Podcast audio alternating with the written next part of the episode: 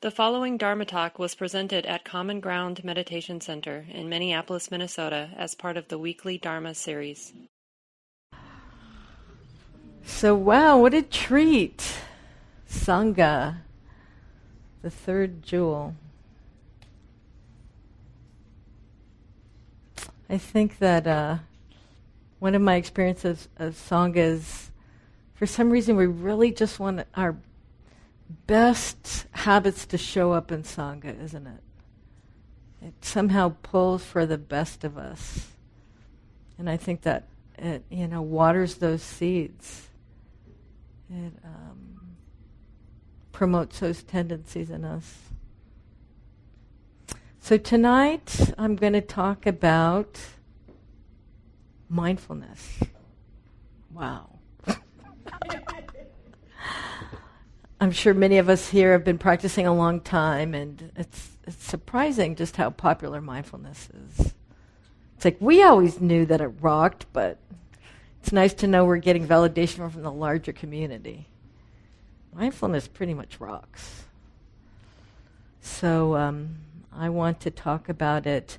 And, you know, I, I like to um, just tell you my particular, my particular interpretation of any words that we apply to the Dharma, even any sutta study. You know, we know that, was it the seventh Zen patriarch uh, was sitting in practice and a student came up to him and s- said, um, I have the this sutta. Can you explain it to me? I think it was the Sutta on Nibbana. And uh, the student, I think it was a nun, asked him or her or they to um, expound on the sutta. And he said, Well, you know, I can't read, so if you read it to me, maybe I can explain it to you.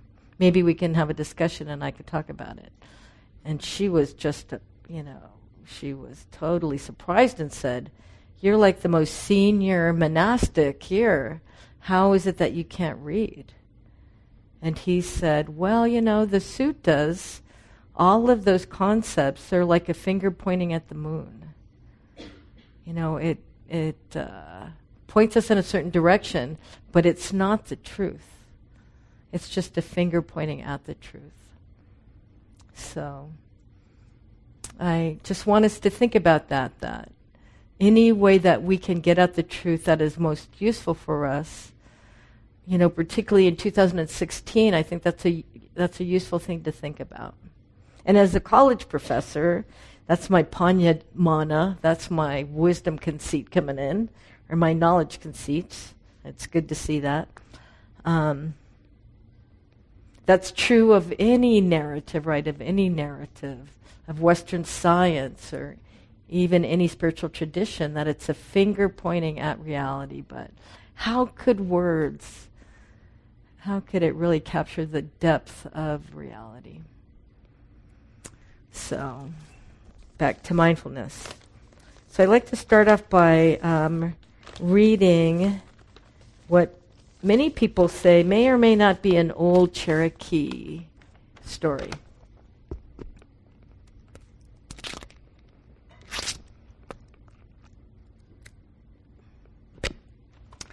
So, an old Cherokee grandfather is teaching his grandson about life. A fight is going on inside me, he said to the boy. It is a terrible fight, and it is between two wolves.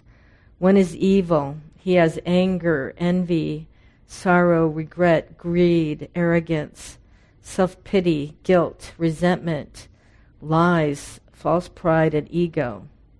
He continued, The other is good. He has wisdom, joy, peace, patience, serenity, determination, humility, kindness, empathy generosity, and faith. This same fight is going on inside you, he told his grandson, and inside every other person too. The grandson thought about it for a minute and then asked the grandfather, Which wolf will win? I'm sure many of you know the answer to this. The old Cherokee grandfather said, The one you feed. I love that story and then I was reading one of Ajahn Chah's books, and was really surprised to hear him tell pretty much the exact same story. So I want to read this story to you in Ajahn Chah's words. And just for those of you who may or may not know, Ajahn Chah is one of our spiritual grandfathers. He was one of the main teachers in the Thai forest tradition in northern Thailand. And he's the, um, you know, the wonderful monk who ordained a lot of our monks like Ajahn Sumedho and Sucitto. And also he was uh, Jack Kornfield's teacher. So here's what Ajahn Chah says about that. This path consists of virtue, concentration, and wisdom, the framework for training the heart. Their true meaning is not to be found in these words, but dwells in the depths of our hearts. However, if the factors of the Eightfold Path are weak and timid, the defilements will possess our minds. If Magga, the path, is strong and courageous, it will conquer and destroy the defilements.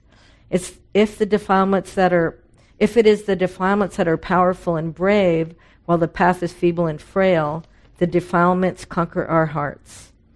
As Dharma practice develops in the heart, these two forces have to battle it out at every step of the way.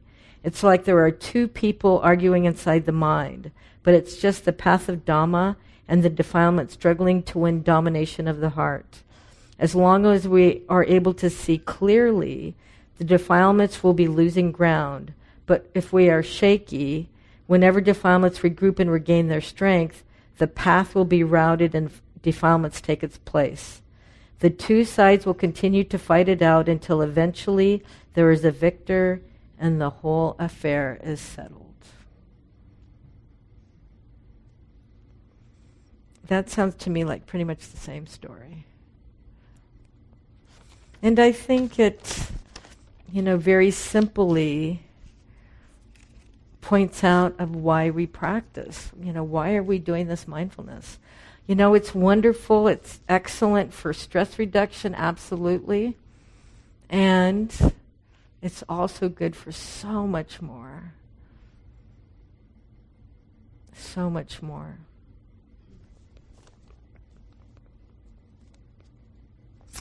So, one more quote by Dilgo Khyentse Rinpoche. What we normally call the mind is the deluded mind, a turbulent vortex of thoughts whipped up by attachment, anger, and ignorance. This mind is always being carried away by one delusion or another.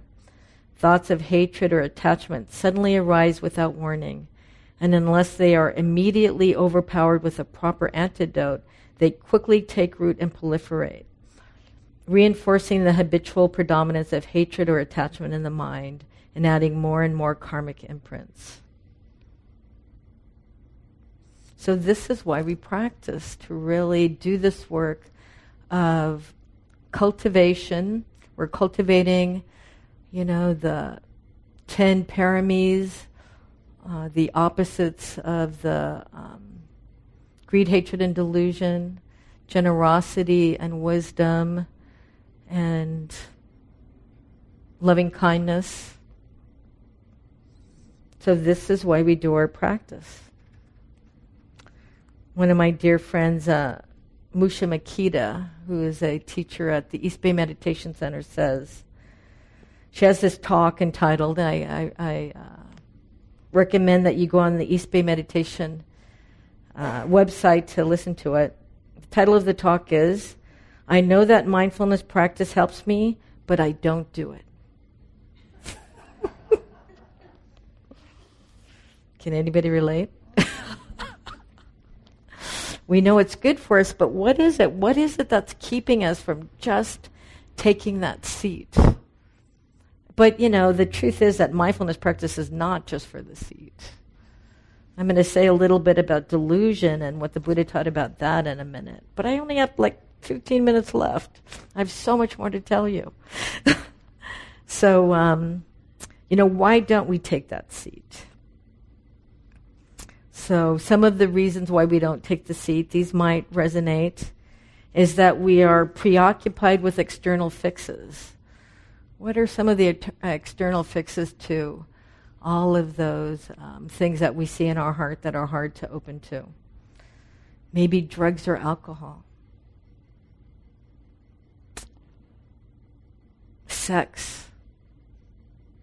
Sex is a really good distractor for people of a certain age. As an older person, I could tell you that is such, so wonderful to not be pulled by that so much anymore. I'm sure you older people will probably agree with me. Spending, shopping, it is such a distraction. You know, we look to that for some comfort or some sense of removal from, you know, the causes and conditions in our life. Personally, I have a um, I have a little fetish with grocery stores. it's hard to pass a grocery store for me without saying, "Hey, I've got an extra 10 minutes." So, what are some of the other ways that we evade these afflictions and what else we do besides practicing mindfulness off the cushion or on? Oftentimes we blame and we project our suffering onto others. Oh my gosh, I'm thinking of our relative in Orlando. So much suffering there. Who really projected a lot of his pain onto others. Blame, projecting and blame is one way that we evade opening to this heart and mind in this moment. One, um, one particularly strong affliction for me that I realized, actually, I think it was on the three month retreat you and I sat at the same time, was I had this, uh, this very strong overlay of self pity in my heart and mind. You know, I grew up pretty poor as a woman of color, and uh, I didn't realize how much self pity there was in the lens that I viewed the world. And it was a shock to me when I realized that there was a thick lens there.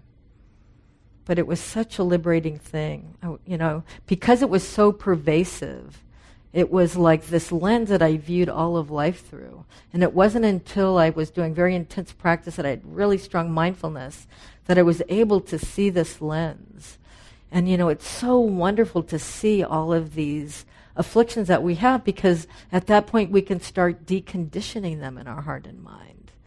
You know, after after I was able to see self-pity, you know, many times when it arises now or I would see, oh, that's self-pity, that's self-pity. And as soon as I would see it, it would just like melt away. And um, so just giving you one of my little stories. And then the other, another one, another way that we can evade uh, just opening with some wisdom to what's happening with this heart and mind is torturing, torturing ourselves with guilt. You know, uh, there's two actually very wholesome conditions in uh, uh, Abhidhamma that we learn about Hiri and Ottappa. I'm sure many of you know these. I think it's Hiri that's fear of wrongdoing. You know, just a sense that, you know, I don't want to do harm in this world. And Ottappa is shame of wrongdoing. And that's like taking responsibility and saying, wow, I caused harm in this world. But that's different than guilt. You know, shame of wrongdoing is taking responsibility and saying, you know, that was caused harm. There's karmic impacts of that. And I set an intention not to do that again, to see the greed, hatred, and delusion that that action was based on, and to not re- not to uh, act that way again. Where guilt, on the other hand, is very self-focused, isn't it? It's all about me, me, me, me, me. I did this, I did that. So there's really a difference. So, what is the antidote to this? What is the antidote? And we're all here practicing that. It is our sati, sati sampajanya, our mindfulness. So, one of my uh, dear teachers, Rodney Smith, has a way of putting. Uh, he he actually, I got this uh, term from him. He says that we have two knowledge systems. We have our uh, our linear conceptual knowledge system that helps us name and count things. It's very important. It's not necessarily true, but it can be very, very useful. And then we have knowledge, another knowledge system, and that's this intuitive awareness, intuitive awareness knowledge system. And I like to say that mindfulness is the data collection system for intuitive awareness. You know, with mindfulness, we're just looking deeply at things as they unfold. You know, with not a lot of thinking. We might use a note here and there to keep us connected, but not trying to figure anything out, right? In fact, when we realize we're trying to figure something out, we use the soft mental note of thinking, thinking to just let go of that. It's a deeply ingrained habit patterns in these heart and minds. And it's really good to decondition that and call up that thinking mind when we need it, but let it go when we don't need it. Actually, uh, one of my favorite analogies of the thinking heart mind right now is our email inboxes. We all have our email inboxes. What proportion of emails do you think that you get that you actually want to read and are worthy of reading and responding to? What proportion? Actually, what? Two, right. Actually, I was talking to, who was it? I think I was talking to Nancy, who picked me up from the airport. She said, oh, 50%. I was thinking, wow, that's a lot. I would say for me, it's probably like 20%.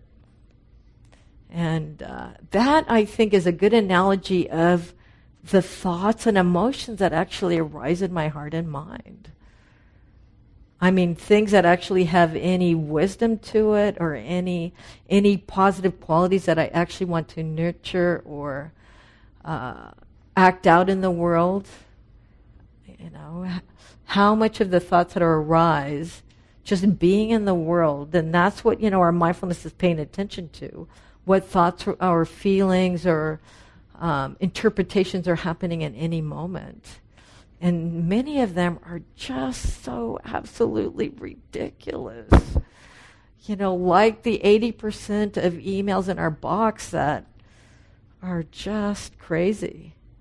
You know, like, oh, guess what? You just got added to the list of the most important academics in the country, and all you need to do is send us $300 and we'll send you the book. right? Oh, yeah, that's great. you know, most, uh, many of the thoughts, you know, the, uh, how greed, hatred, and delusion shows up for me is, you know, in those thoughts and uh, responses just to the world as I walk around. So I have five minutes left. Wow, that was quick. So, what we do is we practice our mindfulness to see clearly, to see beyond those. And um, I like to talk about mindfulness as this middle way.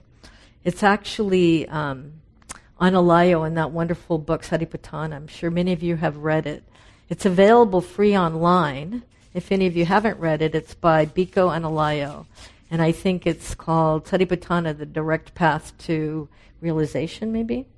And actually, Joseph Goldstein's new mindfulness book is also a fabulous book. That's not available free for download yet, but it's definitely worth buying. So Analayo says, I think I have a quote by him here. He points out how uh, mindfulness, one of the most important aspects of mindfulness is to clear up perceptual distortions.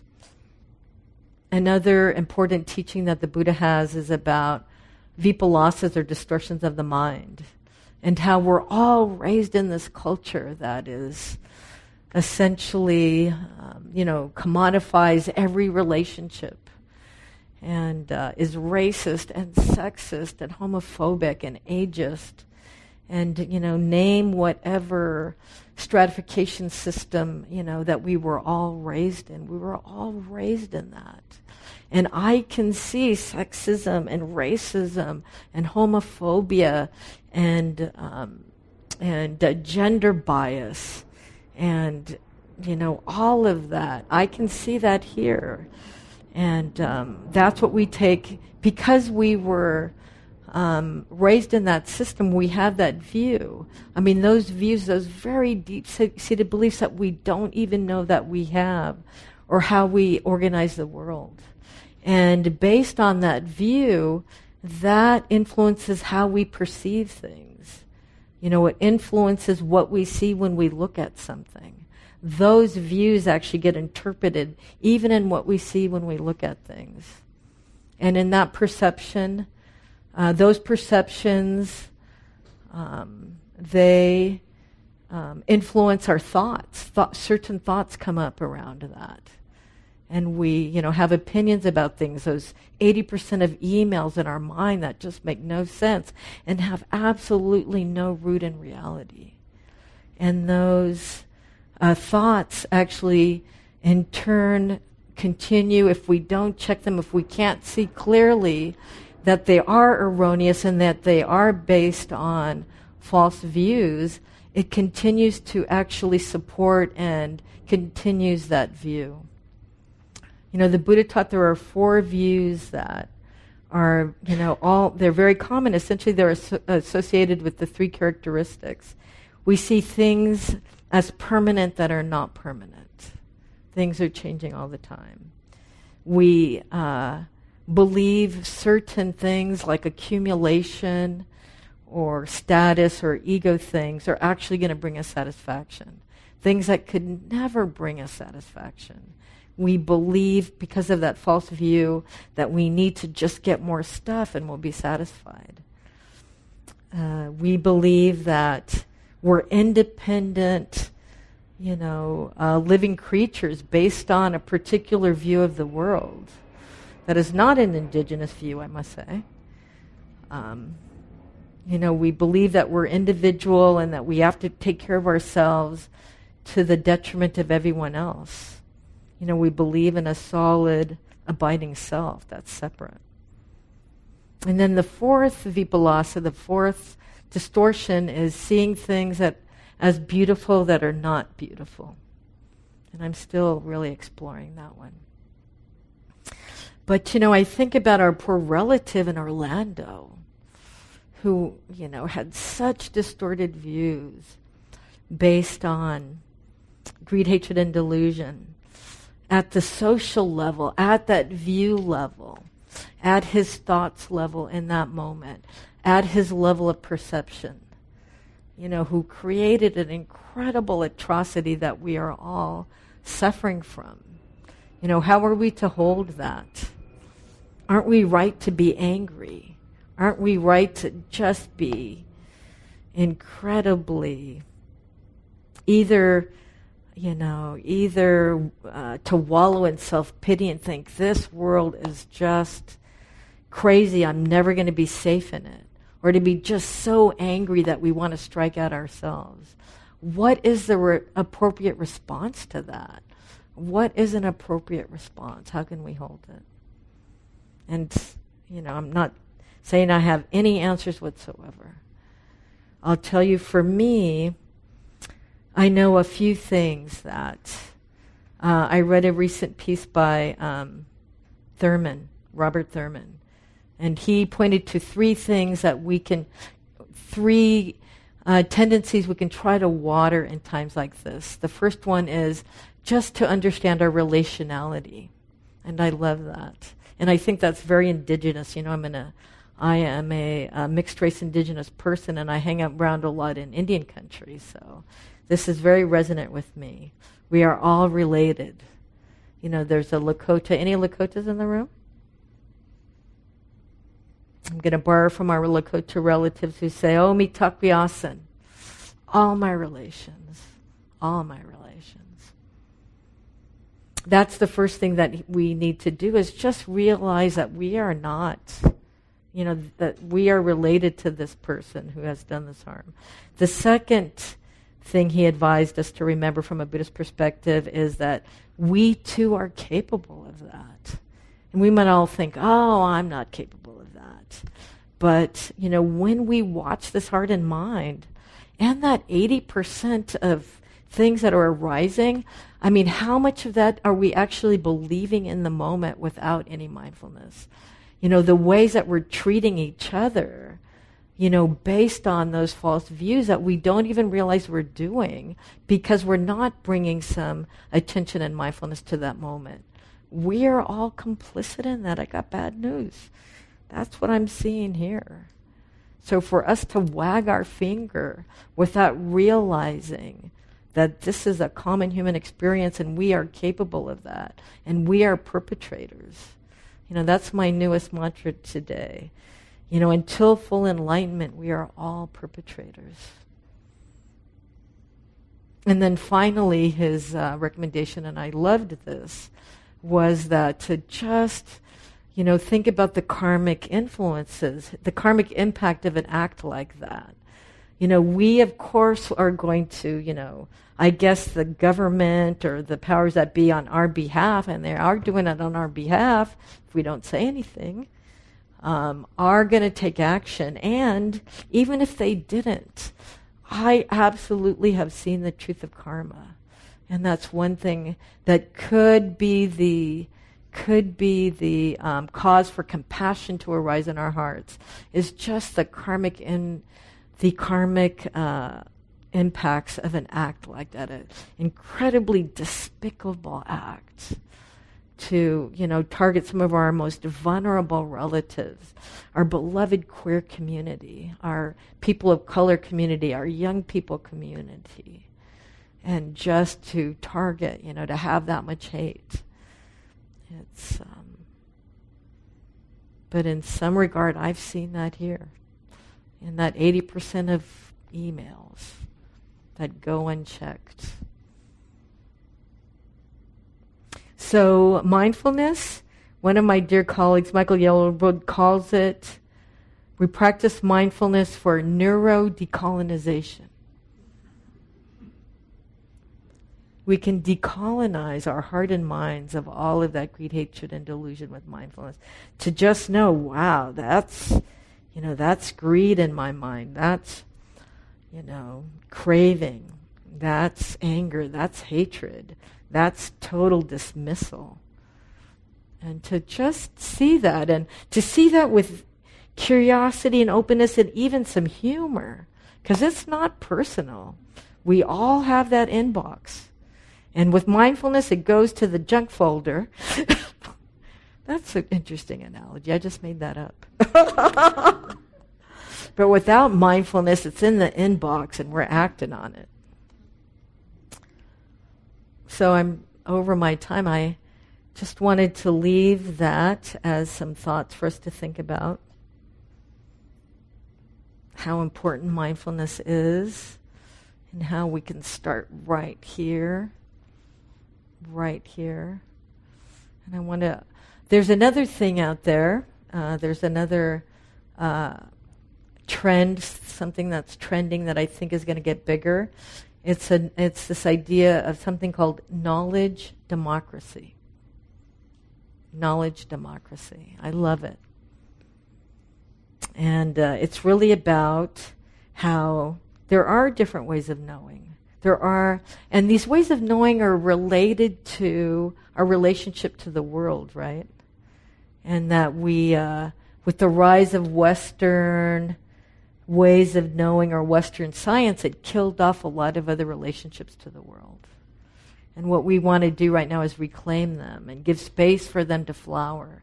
And mindfulness is an excellent, you know, intuitive awareness is a spiritual way of knowing that, you know, we can actually, we don't necessarily, personally, I don't think we need neuroscience to justify that.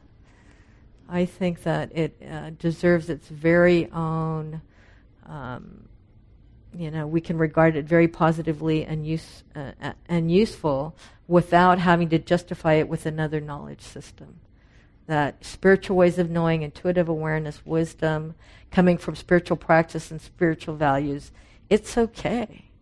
It's I believe in it. I'm going to invest in it. And I think, you know, it's a wonderful Sangha element that we can invest into. But so I would like to leave it there and leave it open to um, thoughts, any uh, bits of wisdom you would like to share with the Sangha. Um, you mentioned you, you've seen karma work, and I wondered if you might give an example or two. I don't uh, some thoughts came to mind, but I don't want to necessarily talk about what's happening with broader politics in the U.S. right now. it's like we get the leaders we deserve. That's kind of sad. You know, all the things that are happening around us. Well, I could look at climate crisis and say that's an excellent example of karma, right? I mean, uh, there were people in the world who had a different relationship to so called nature, you know, which to me is just the nature of reality, who didn't necessarily think that it was to be owned or exploited, you know, without any um, thought to the impact of it, just for the uh, benefit of human beings. And uh, I think that that's an excellent example of karma that that's not a really sustainable relationship to the world. I was reading this great article, you could Google and find it. It's called uh, Beyond Epistemicide Knowledge Democracy. It's, you know, open access paper, and there is a, a poem in it, and I love the poem. It's four lines. It's uh, The law condemns the woman or man from stealing the goose from off the common, but leaves the greater felon loose who stole the common from the goose. It's actually a 15th century poem. It was the poems and discourse that was arising uh, to, uh, it was a common of common people to actually industrialization. 15th century. Um, okay, it was, uh, I'm just going to paraphrase. Uh, the law condemns a woman or man who steals the goose from off the common, but leaves the greater felon loose, who stole the common from the goose. And if you just Google uh, beyond epistemicide, and uh, here I'm getting all Panya Panyadmana here, um, you know, epistemicide was the killing of ways of knowing, right? Epistemology is ways of knowing. And there's wonderful uh, there's a wonderful history right now of that, of the rising of Western knowledge. And please don't think I'm saying that Western knowledge isn't great. It's great. It could be very useful, but it's not necessarily true. And those two things are very different. So, um, you know, this the um, the um, his, historical account now is that that uh, Western knowledge development, thinking itself the only way to develop knowledge. I mean, that was that was it's the big uh, maybe greed and deluded part of the rise of Western knowledge or Western science was that it thought of itself as the only legitimate way for knowledge to be developed. So it killed off, and in this one recounting by this brilliant um, Brazilian philosopher of science, he says that there was four uh, knowledges were killed off. It was first, actually, Jewish and Asian knowledges were killed off. The second was um, indigenous knowledge and relationships to the world were killed off. The third was um, actually African. Oh, did I say African? It was ac- uh, African and Asian was the third one. The first one was Jewish. Was Jewish. The second one was indigenous, and the third was actually women's ways of knowing. I recently was talking to this wonderful woman who was a midwife and an herbalist, and I was thinking, wow, if she lived 100 years ago, they would kill her. So, and I think mindfulness is justice against epistemicide. It is cognitive cognitive justice. It's us using this way of looking at this heart and mind and coming up with some deeper wisdom, not accepting the received view of these narratives or, or seeing how these narratives are colonizing us and really doing something, some deep work to uproot them. And we can wag our fingers, we can, but you know, it really does start here. Oh, that was a lot of blah, blah, blah knowledge democracy. Let's have some more wisdom. Yes? Um, I've been listening to a lot of like Pema Chodron lately, and she actually told a story about um, Leonard Cohen. Uh, and he did like a 12 hour meditation one time, and they asked him how it went. And uh, he just said, you know, eventually you just get so sick and tired of your own story that's running through your mind that, you know, the less there is of you eventually, you know, the, the happier you kind of become um, that's just kind of been really uh, helpful for me lately, and kind of you know be mindful of the story that's just you know constantly running all the time in your head, and um, just being able to have a sense of humor about the the richness of that story and how it just you know is very complex and ongoing. Excellent, thank you, sadhu sadhu. You know that's really true, and right now I'm actually doing the opposite of that, which is probably just as bad. I when everybody when anybody says anything nice about me, I discount it. That's kind of like, that's actually uh, mana, you know, in the Vipallasa. Uh, I'm actually, the Buddha had this wonderful teaching about mana or conceit. And uh, we all have these conceits. We can understand it's, it's easy to understand a conceit of I'm better than, you know, panya mana, I'm so smart. But there's also worse than conceit. And that's what I'm working with right now. That's what I'm seeing. Uh, all of my teachers are calling me on that. Like, really, do you have to always comment when somebody says something nice about you. It's like, yeah, that's right. Why do I do that? So, yeah, but that's excellent. You're absolutely right. These stories about ourselves, and there are stories of better than and stories of worse than, or just these uh, reactions that we have. Right now, you know, I think my reaction to anything good said about me is like, oh, but I don't even really exist. But it's deeper than that. I think it's really rooted, right? I mean, the truth is, we really don't exist the way we think we do. But what you're down, down with it. And it also, I mean, I can't think that I have totally deconditioned internalized depression either. I mean, I've got some ways to go in that. So, thank you for that. I love Pema Chodron. She rocks. Yes? Okay. Um, so I'm Robin. Um, and something that you talked about in terms of the distortions of perceptions and seeing something that's beautiful that's actually not.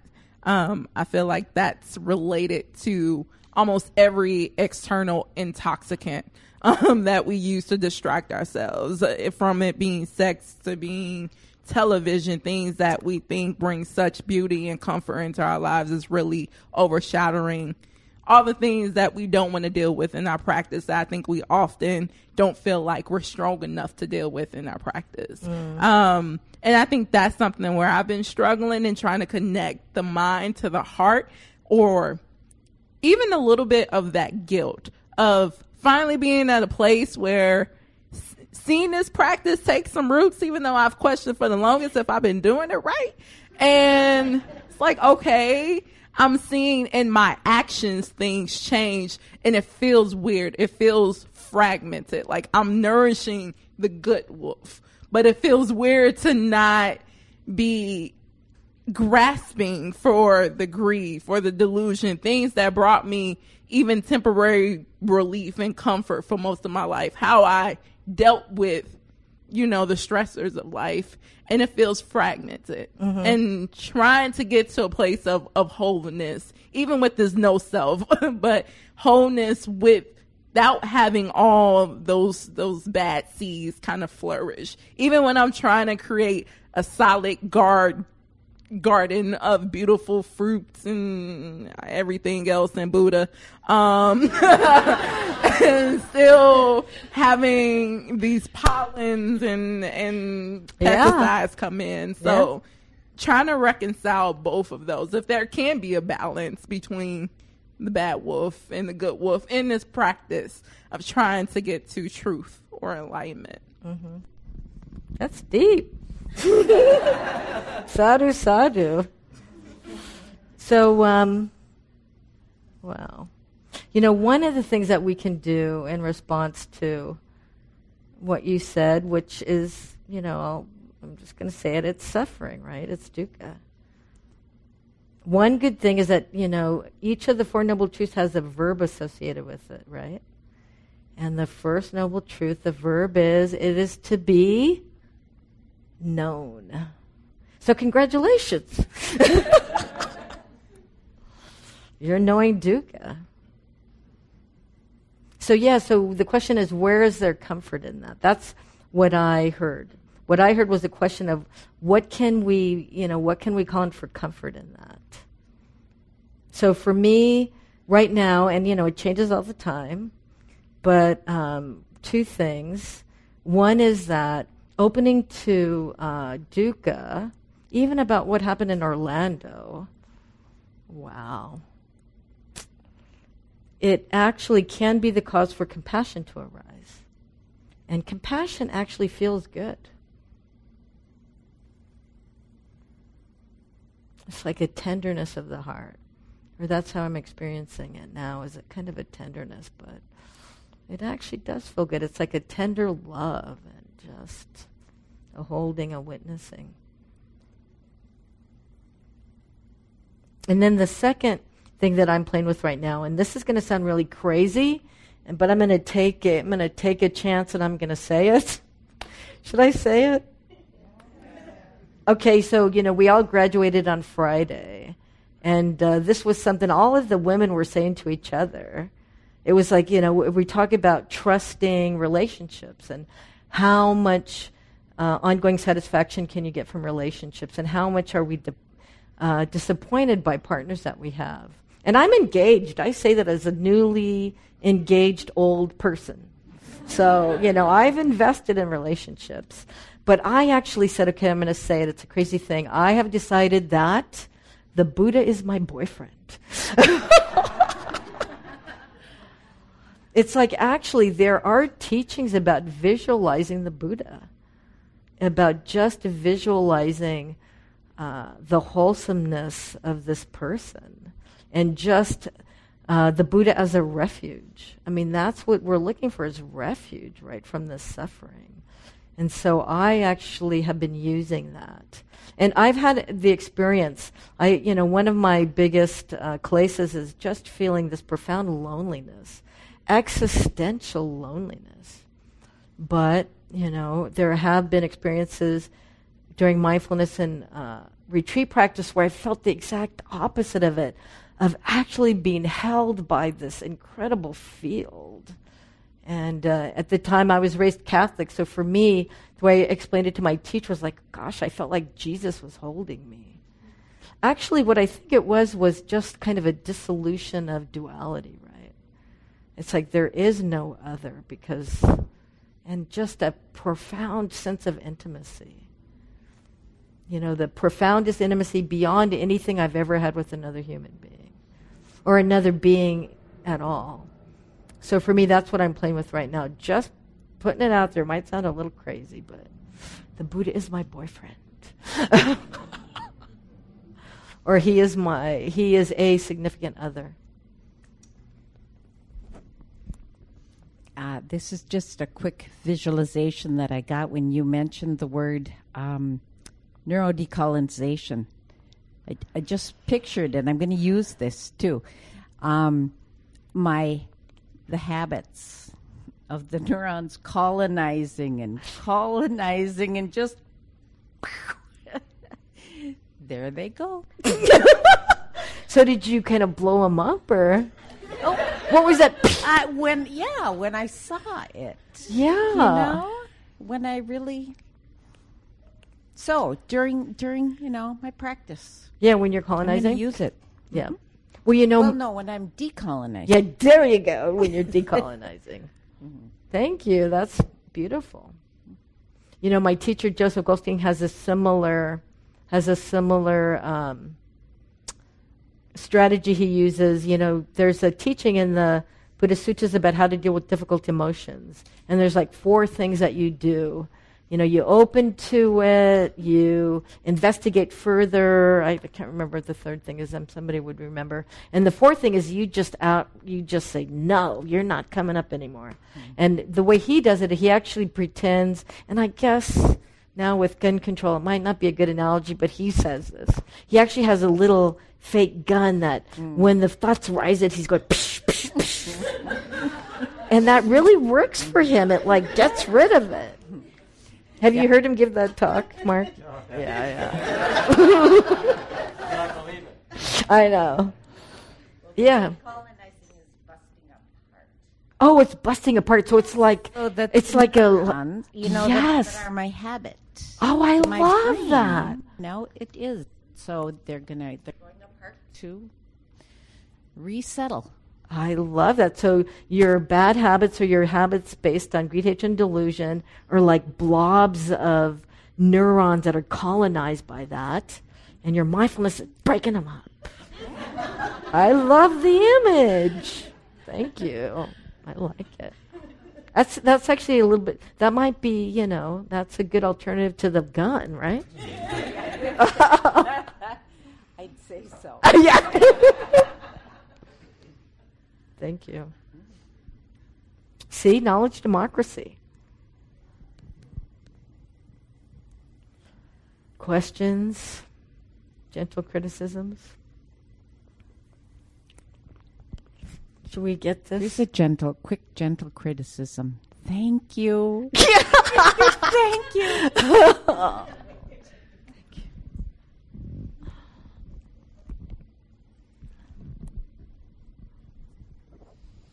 Thank you so much for your teachings. Um, I have a question about it's a practice question. So, appreciated you talking about um, the delusion that keeps us from practicing. Um, and I find that there are times when it's easier to notice, um, or when it's easier to sort of to to let go of these defilements of greed, um, in particular and greed? When, greed, yeah. And times when it's really sticky and hard. And there's a lot of what um, a Mexican friend of mine calls justificaciones or justifications, you know, that are really um, compelling. so I'm wondering if you could talk a little bit about um, just working with the justifications that we um, or that that arise in relationship with um, attraction, sense desire, um, you know, wanting to talk about how wholesome it is, or no, I really need this, or this is really a helpful thing. When we when when there's wisdom, kind of knows the real deal. Mm-hmm. So, if you could maybe speak a little bit about that. Oh Thank oh my you. gosh, you just gave the answer though. but then it doesn't necessarily cut through, and then I find right. myself doing what it is that I, wisdom knows, honey why are you doing this? Right. And then the justification is saying, well, this is why I'm doing it. It really makes sense. Well, so. you just laid it out pretty clearly. you know, in that in that moment, maybe there's a little bit more delusion than there is wisdom because we don't, you know, we don't let go of anything. Wisdom lets go of things, and uh, you know that's why our mindfulness is so important. Maybe what, you know, one response, and there might be others that people could say in that moment is, and I always say this when people are on retreat, is that when you want to go for that cup of tea, if you really want to do it, go do it. But just try to, with your mindfulness, just be really aware of how much enjoyment you get out of that. Because if you can extract just, you know, the level of enjoyment that you get out of it, and that there might be certain enjoyment until saturation is reached, and then there's really no enjoyment at all. If you're able, without a lot of conceptual overlay, and you know, not a lot of judgment in your mind too, just to see that clearly, hopefully, you know, you will collect enough data about that, and some wisdom will arise about it. I mean, that's one way to say that, but it sounds, you know, it sounds. Okay, I'm going to say something. I'm just going to say it it is, you know, we don't need to necessarily beat ourselves up about it either. I mean, that's the next thing to decondition, right? Is uh, that, hey, I still have greed, hatred, and delusion. How surprising. Welcome to humanity. You know, the other way to actually deal with that is um, just to consider ourselves part of an exquisite club.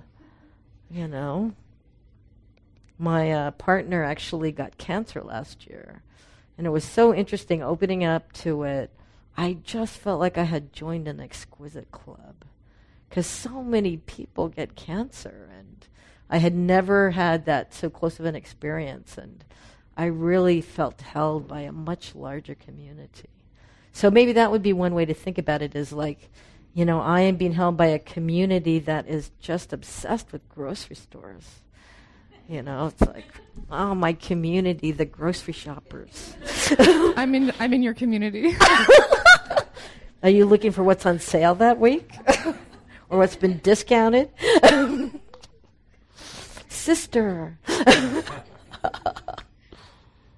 and we can open to it with humor and compassion, right? Maybe one more.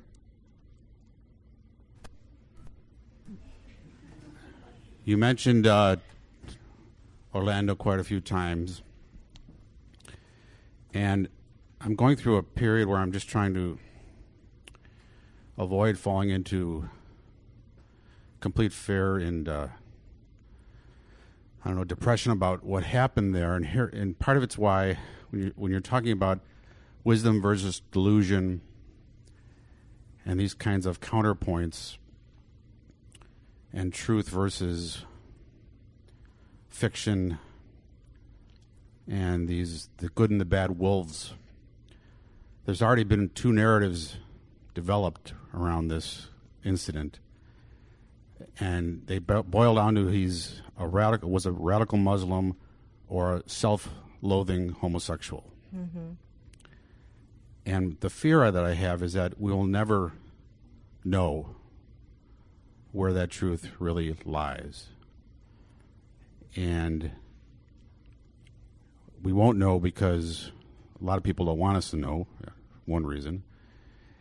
But we may never know what was really in his mind or in his heart. And so when we talk about karma, two years or a year from now or 10 years from now,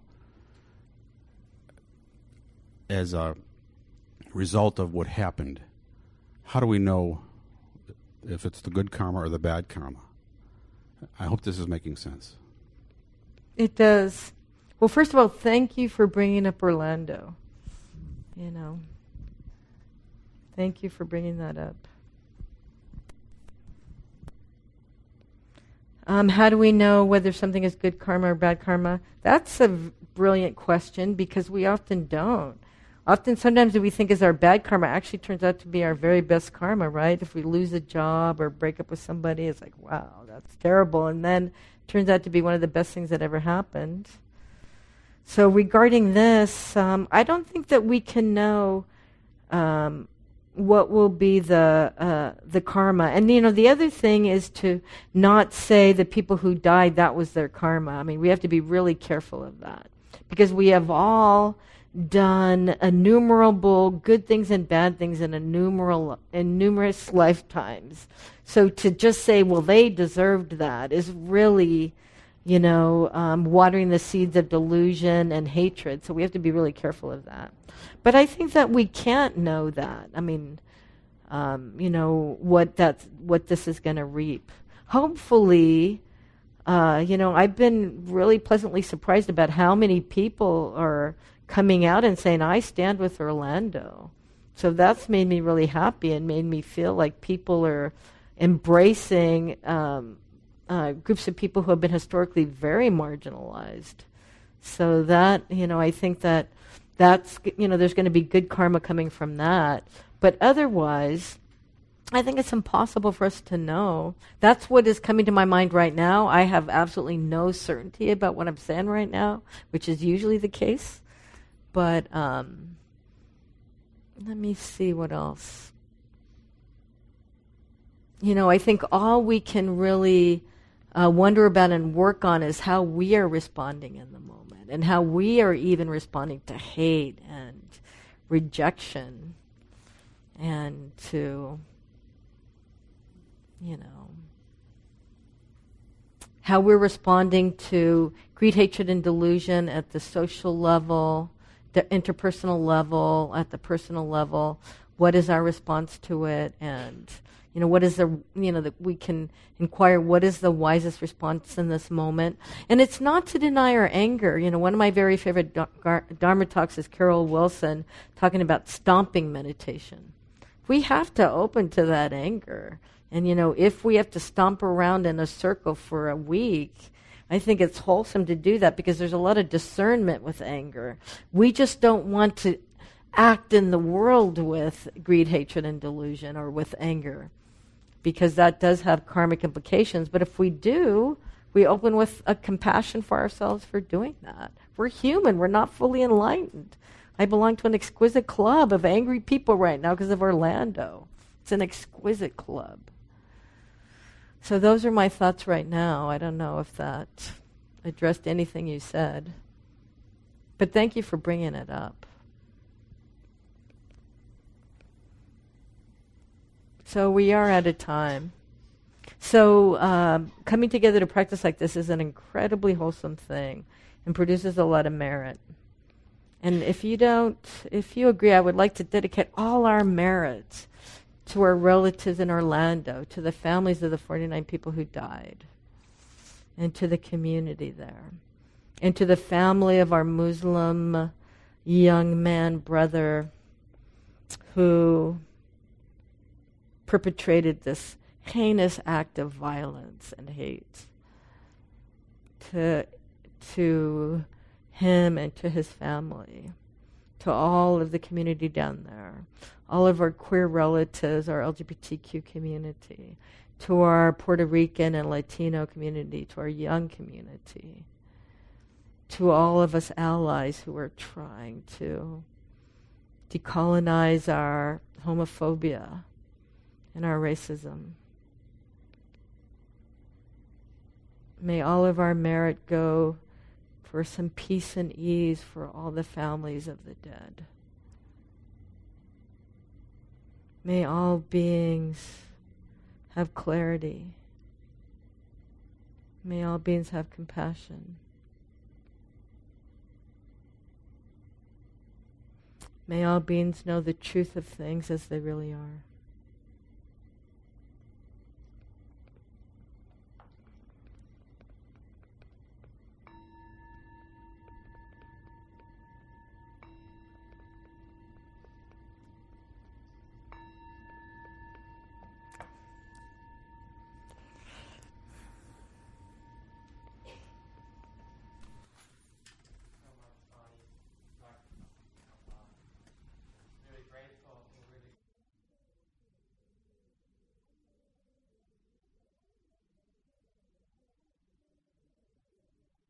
This talk, like all programs at Common Ground, is offered freely in the spirit of generosity. To learn more about Common Ground and its programs, or if you would like to donate, please visit our website www.commongroundmeditation.org.